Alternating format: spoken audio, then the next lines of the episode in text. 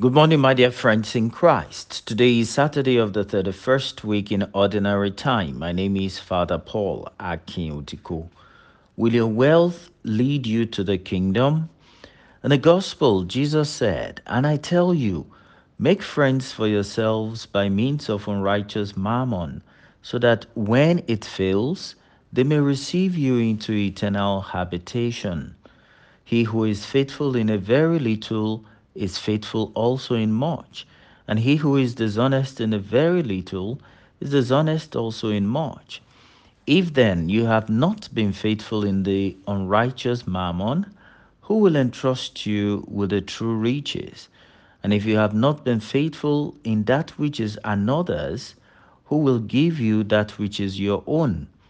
No servant can serve two masters, for either he will hate one and love the other, or he will be devoted to the one and despise the other. You cannot serve God and mammon. The Pharisees, who were lovers of money, heard all this and they scoffed him. But he said to them, You are those who justify yourselves before men, but God knows your hearts. For what is exalted among men is an abomination in the sight of God. Luke chapter 16, verses 9 through 15. Dear friends, Jesus says two things to us today. First, that money is meant to be used.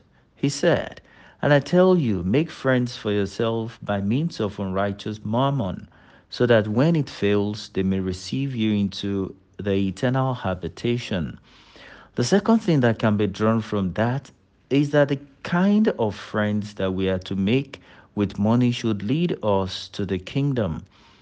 This tells us not to hoard wealth and to be upright in our use of wealth that the Lord has brought our way.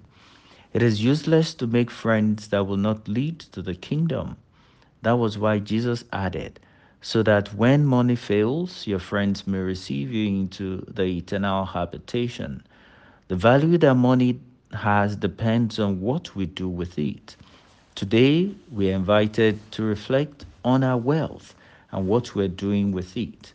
Will our investments lead us to the kingdom?